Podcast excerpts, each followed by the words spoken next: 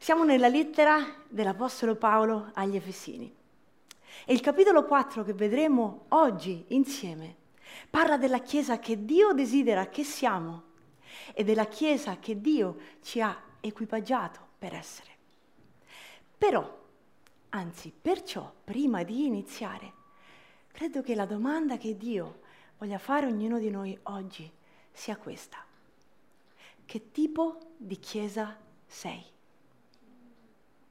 Che tipo di Chiesa stai contribuendo a formare? Non a quale denominazione appartieni, con quale Chiesa ti identifichi di più, nemmeno quale Chiesa ti piace di più, ma quale Chiesa sei, quale Chiesa stai contribuendo a formare. Come abbiamo visto in queste precedenti due domeniche, Paolo dedica i primi tre capitoli della lettera agli Efesini a spiegare la dottrina della fede cristiana, cioè cosa accade ad ognuno di noi quando crediamo in Cristo Gesù. Lui ci ha parlato della meravigliosa nuova identità che abbiamo in Cristo, della nostra redenzione, della salvezza che abbiamo ricevuto per grazia René ci ha parlato del fatto che siamo misteriosamente diventati tutti parte di un unico corpo che non è unito da un legame sociale, economico o religioso, ma dallo Spirito Santo e dalla fede in Cristo Gesù. I successivi capitoli di Paolo, da adesso, da oggi, fino alla fine, quindi dal 4 al 6, lui li dedica all'etica, alla morale della fede cristiana rubando una parola che eh, Luis ha usato nell'ultimo gruppo di fondamenti della fede domenica scorsa, all'ethos, cioè al comportamento, al carattere. E l'anello di congiunzione tra questi capitoli è la comprensione dell'amore di Dio per noi. Infatti il capitolo 3 che abbiamo visto domenica scorsa si chiude con questa bellissima immagine dell'Apostolo Paolo che piega le sue ginocchia davanti al Padre affinché tutti noi insieme possiamo comprendere quale sia la larghezza, l'altezza, la lunghezza e la profondità dell'amore di Cristo che supera ogni conoscenza.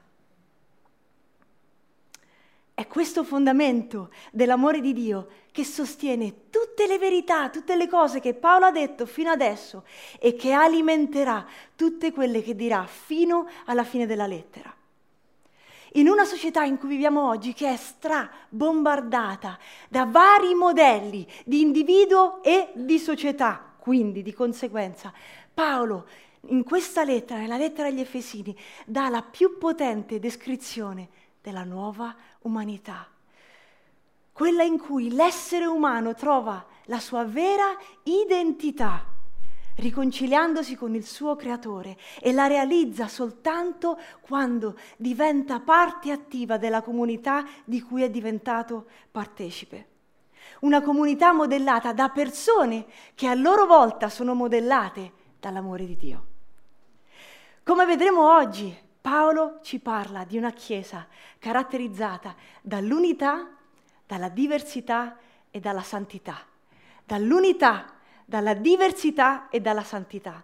Ecco dunque come inizia il capitolo.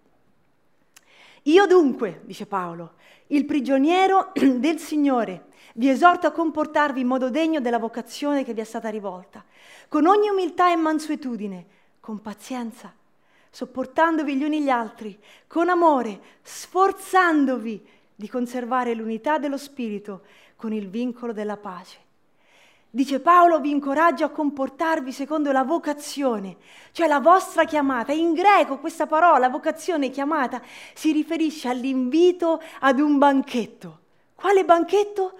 Tutto quello che, di cui Paolo ci ha parlato fino a questo momento, le meravigliose verità che ci identificano come credenti in Cristo Gesù.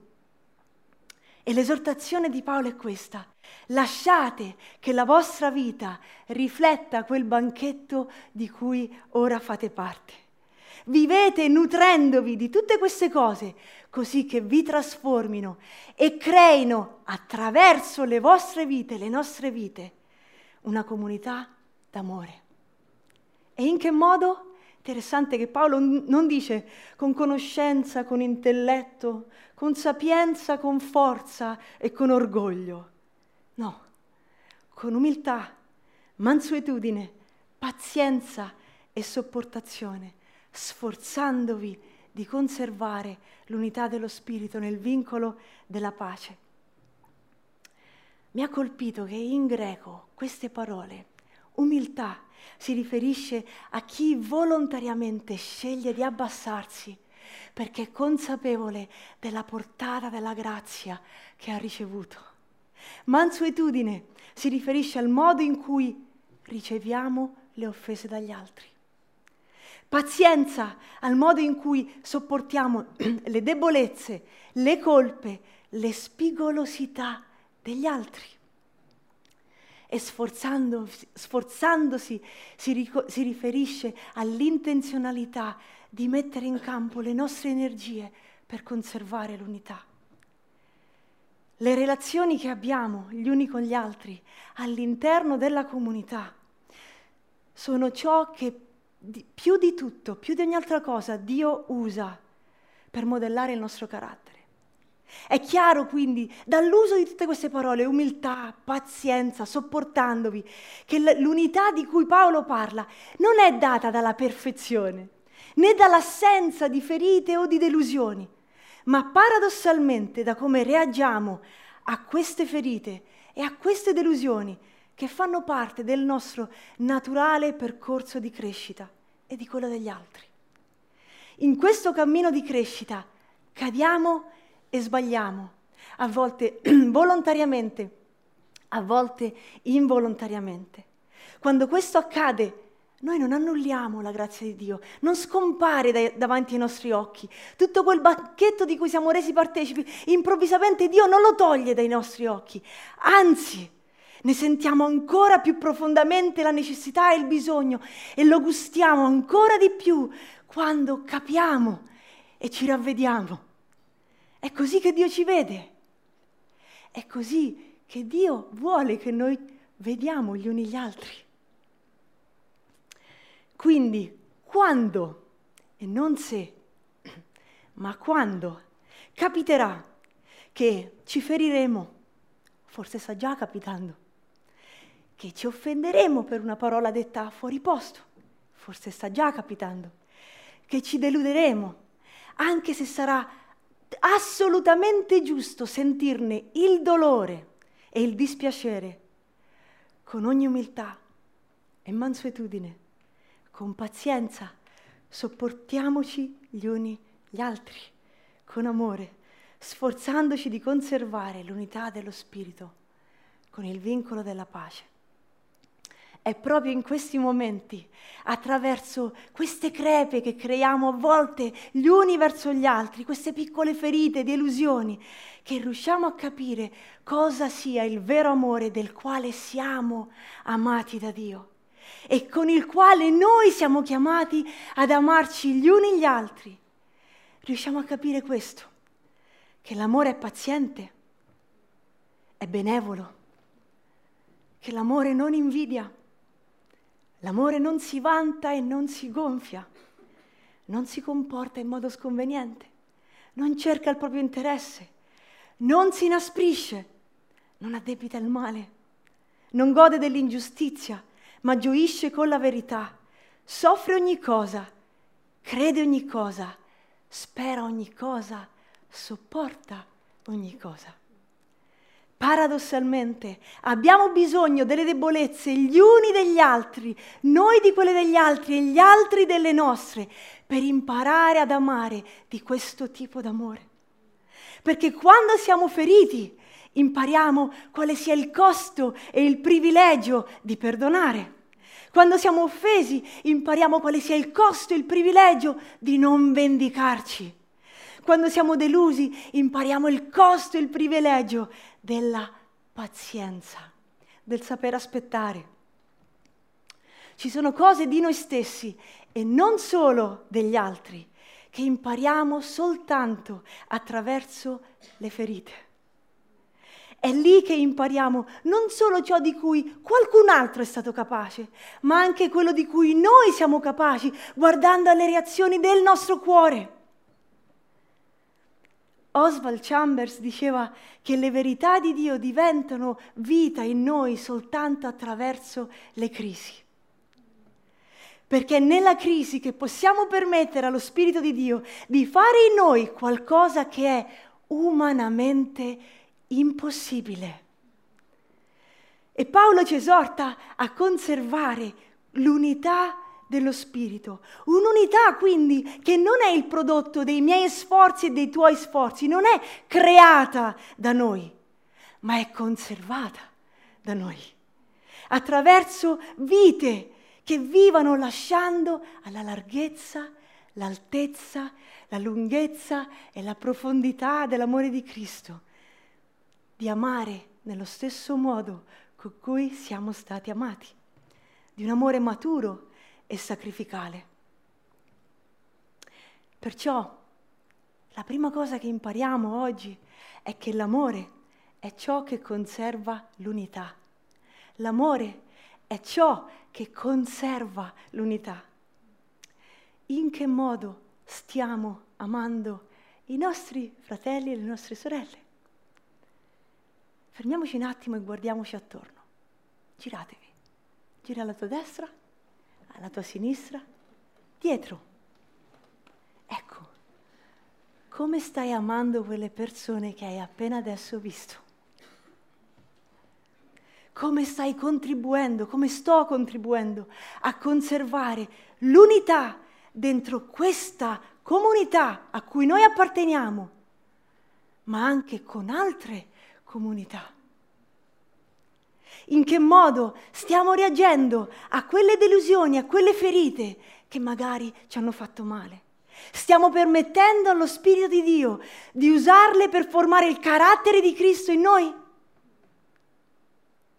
Siamo chiamati ad un amore che conservi l'unità che Dio ci ha dato, amando in modo sacrificale e lasciando ad altri lo spazio per crescere, come, al- come altri lo hanno lasciato e lo lasciano con noi e spesso non siamo consapevoli di questo.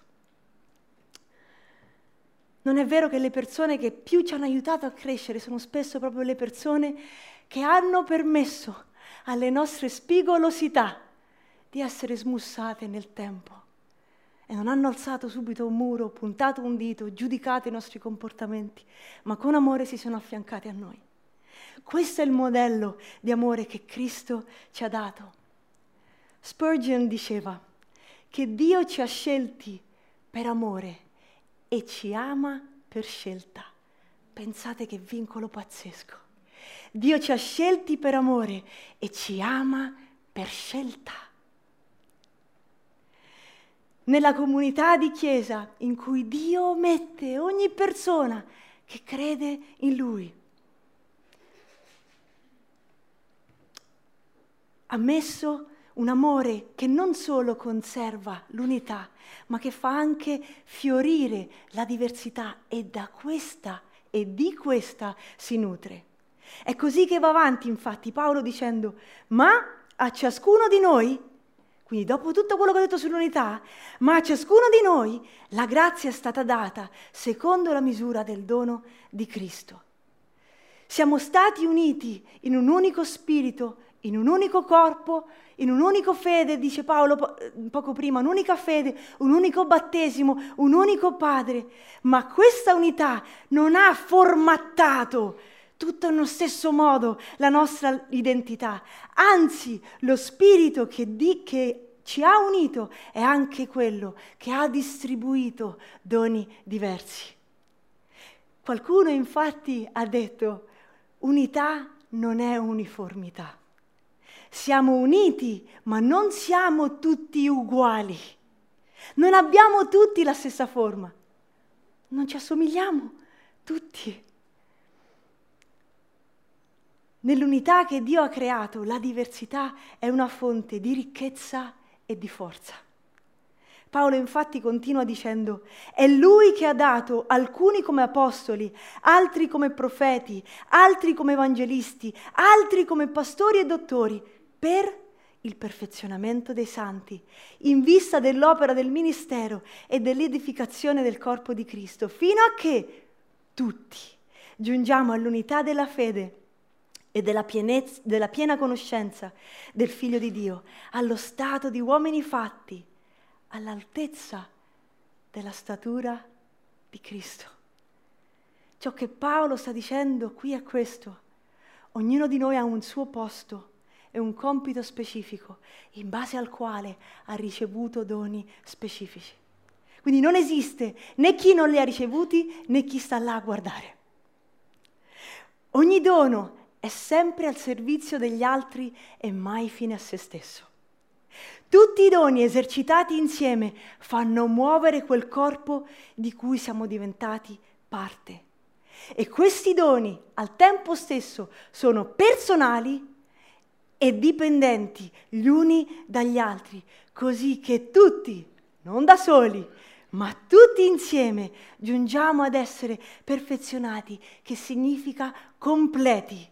Per cosa? Per il servizio che abbiamo da svolgere. Abbiamo un lavoro da fare.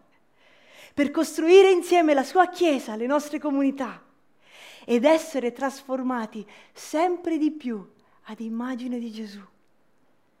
Infatti Paolo dice, da lui tutto il corpo ben collegato e ben connesso mediante l'aiuto fornito da tutte le giunture trae il proprio sviluppo nella misura del vigore di ogni singola parte per edificare se stesso nell'amore. Come corpo siamo uniti ad un solo capo, che è Cristo. E come membra siamo diversi gli uni dagli altri, ma siamo anche uniti e dipendenti gli uni dagli altri. Perciò la diversità che abbiamo tra noi è sia la nostra ricchezza, sia la nostra necessità. Perché un corpo, per muoversi bene, ha bisogno di tutte le membra. E questa è, è la seconda cosa che impariamo oggi da questo capitolo, che l'amore si nutre della diversità e la fa fiorire. L'amore si nutre della diversità e la fa fiorire. Quando è stata l'ultima volta che il dono di un fratello o di una sorella, di qualcuno, ti ha nutrito. Magari questa mattina qualcuno ti ha inviato un messaggio di incoraggiamento. Magari questa settimana una persona ti ha invitato a prendere il caffè per ascoltare il tuo cuore. Magari qualcuno ti ha chiamato e ti ha detto, che ti va, ti va se preghiamo insieme? Magari qualcuno ti ha aiutato a capire un passo della scrittura che era un po' complesso. Quando è stata l'ultima volta che qualcuno ha beneficiato dei tuoi doni. Quali sono i tuoi doni? In che modo li stai mettendo a servizio della comunità? In che modo li stai usando per aiutare altri a crescere come gli altri li usano per aiutare noi a crescere? Ogni domenica tutti noi beneficiamo di tutti quei doni messi a disposizione da tutte le persone che servono l'audio, la lode, l'accoglienza, i bambini, il messaggio, eh, chi prepara la Santa Cena, chi prepara l'aperitivo. Non è bellissimo? Non è bellissimo entrare in chiesa e respirare questa atmosfera? Non è forse questa l'unità nella diversità di cui Paolo ci sta parlando, servendoci gli uni gli altri? Come il corpo per muoversi ha bisogno di membra sane, così la Chiesa, per essere un luogo di grazia, ha bisogno di persone sane, che crescano nell'altezza, nella larghezza, nella lunghezza e nella profondità dell'amore di Cristo. E perché questo avvenga abbiamo bisogno di spogliarci dell'uomo vecchio e di rivestirci di quello nuovo. Così scrive Paolo. Avete imparato, per quanto concerne la vostra condotta di prima, a spogliarvi del vecchio uomo che si corrompe seguendo le passioni ingannatrici, essere invece rinnovati nello spirito della vostra mente e a rivestire l'uomo nuovo che è creato ad immagine di Dio, nella giustizia e nella santità che procedono dalla verità. La Chiesa siamo noi, cioè la Chiesa è fatta di uomini e donne imperfetti, pieni di debolezze e di fragilità, guariti ma ancora da guarire, che Dio ha internamente rivestito di una nuova identità che però dobbiamo volontariamente scegliere di indossare ogni giorno. E non possiamo farlo se prima non ci spogliamo dell'abito vecchio che portiamo. Un po' come quando facciamo il cambio di stagione a casa. Abbiamo bisogno di togliere prima tutte le cose e poi pre- mettere le nuove, altrimenti non ci sarà spazio né per l'uno né per l'altro. Per fare posto alla vita di Cristo dentro di noi, per permettergli di plasmare il nostro carattere, dobbiamo togliere le cose vecchie, lasciarle andare, o altrimenti quella vita rimarrà soffocata, non porterà frutto e questo si rifletterà nei nostri rapporti e nelle nostre comunità, nelle nostre chiese. Spogliarsi significa lasciare andare non rimanere attaccati a cose che sono vecchie e che non ci appartengono più. Non è facile, ma è possibile. Quando, per, quando, non so se vi è mai capitato di magari infortunarvi ad una caviglia, a me sì, giocavo a basket e spesso mi capitava. E per un lungo tempo zoppicavo per via del dolore che avevo, della lesione che avevo. Ma accadeva che dopo che la lesione era guarita, inizialmente continuavo a zoppicare. Tale era l'abitudine che avevo appreso di farlo. È così spesso anche per la nostra vita spirituale. Per abitudine, per paura, per attaccamento ad alcune cose, fatichiamo a spogliarci a volte di vecchie abitudini. E il risultato è che viviamo vite stanche, potremmo correre ma zoppichiamo. Affaticate, ammalate, anche se siamo guariti. Il punto qui di Paolo non è, ah, non peccare mai più, non sbagliare mai più, ma non rimanere attaccato a quel peccato.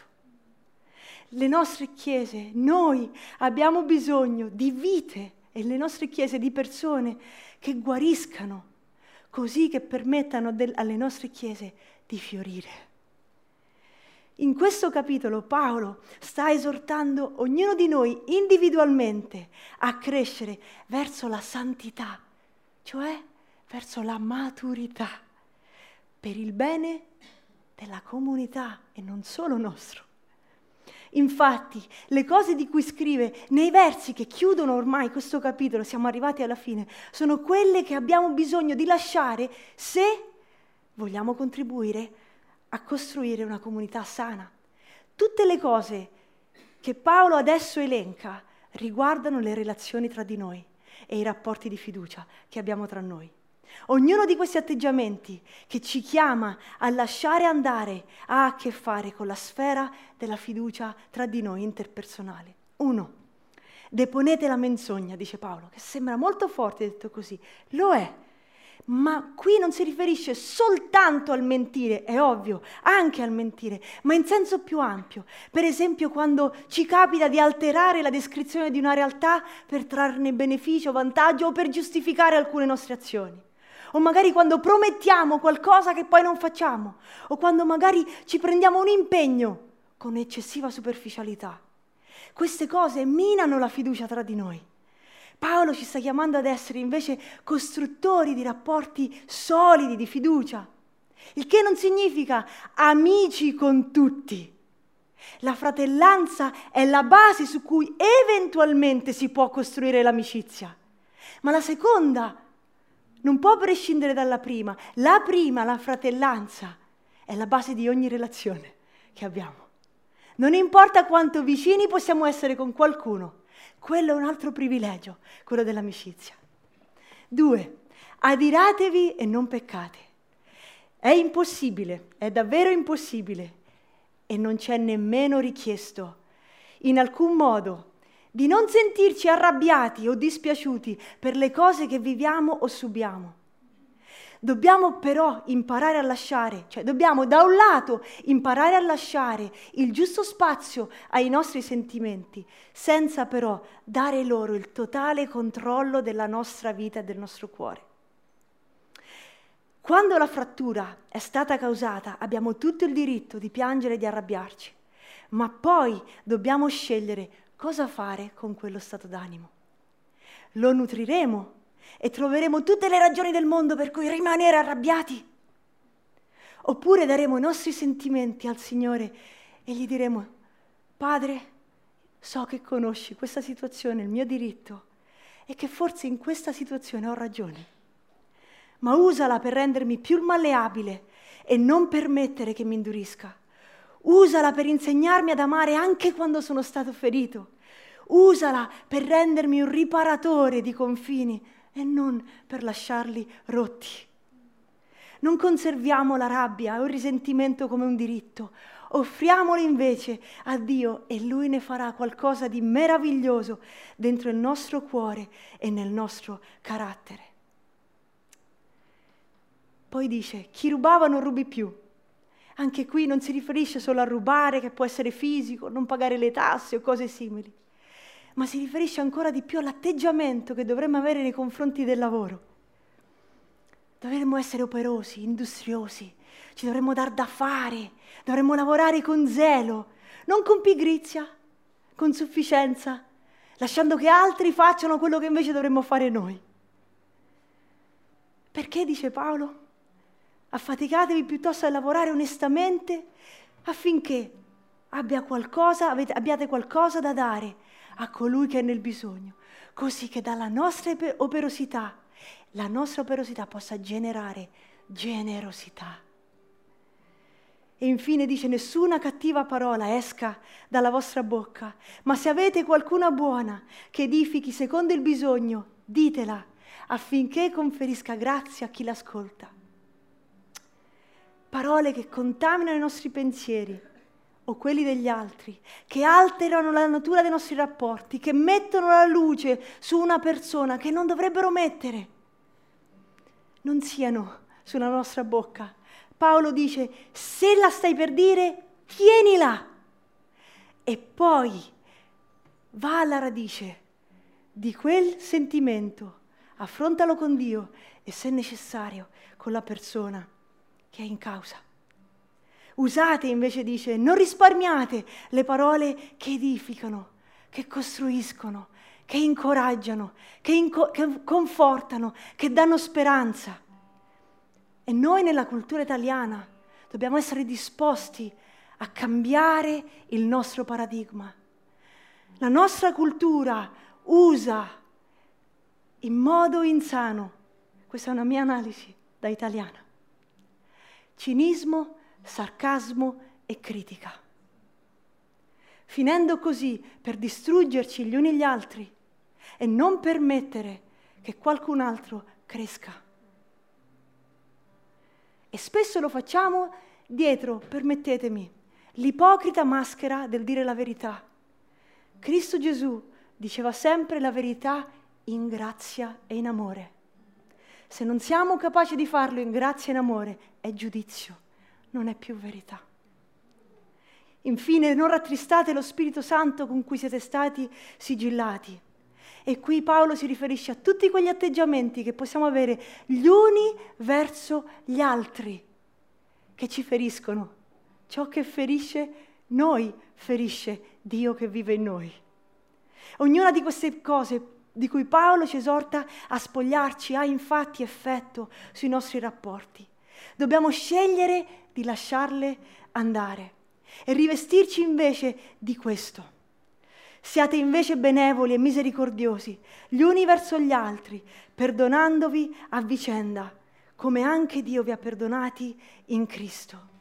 E questo ci porta all'ultima cosa che oggi impariamo, che l'amore cresce e si fortifica nella santità, nella maturità L'amore cresce e si fortifica nella nostra personale maturità, che è la nostra santità. Di cosa hai bisogno? Ho bisogno di spogliarti o di spogliarmi. Quali cose hai bisogno di lasciare andare per la tua crescita e per il bene delle relazioni con gli altri fratelli e sorelle dentro la comunità? Questo capitolo in modo meraviglioso, sapete cosa descrive? La Trinità, l'unità, la diversità e la santità. E Paolo prega in questo capitolo la stessa preghiera di Gesù. Padre, io voglio che loro siano uno con noi. Come io e te, Padre, siamo uno, che loro siano uno con noi, affinché il mondo sappia che tu mi hai mandato. Come stiamo riflettendo il carattere di Dio attraverso non solo la nostra vita come individui, ma la nostra vita come comunità. Qual è il modello di comunità a cui ti stai ispirando? Paolo ci chiede, Cristo ci chiede, prendete esempio da me, che sono mansueto ed umile di cuore. Vogliamo chinare per un attimo i nostri capi. E vi chiedo, ci chiedo, chiedo a ognuno di noi di pensare seriamente davanti a Dio. Padre, come sto contribuendo a costruire questa comunità in cui mi hai dato il privilegio di essere? Pagando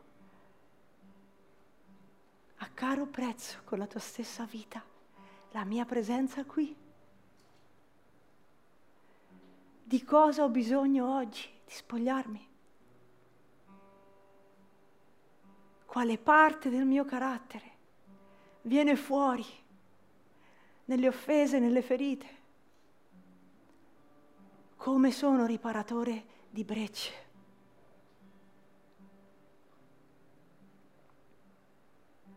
Prendiamoci qualche secondo di silenzio e poi prendiamo un impegno davanti a Dio e gli uni con gli altri. E quando poi avremo, dopo che continueremo ad adorare, il tempo di preghiera, se necessario, alzati, va da tuo fratello e da tua sorella, perdona o chiedi perdono abbraccia o ricevi l'abbraccio, piegati e ricevi l'amore di cui hai bisogno e sei nutrito dal Padre.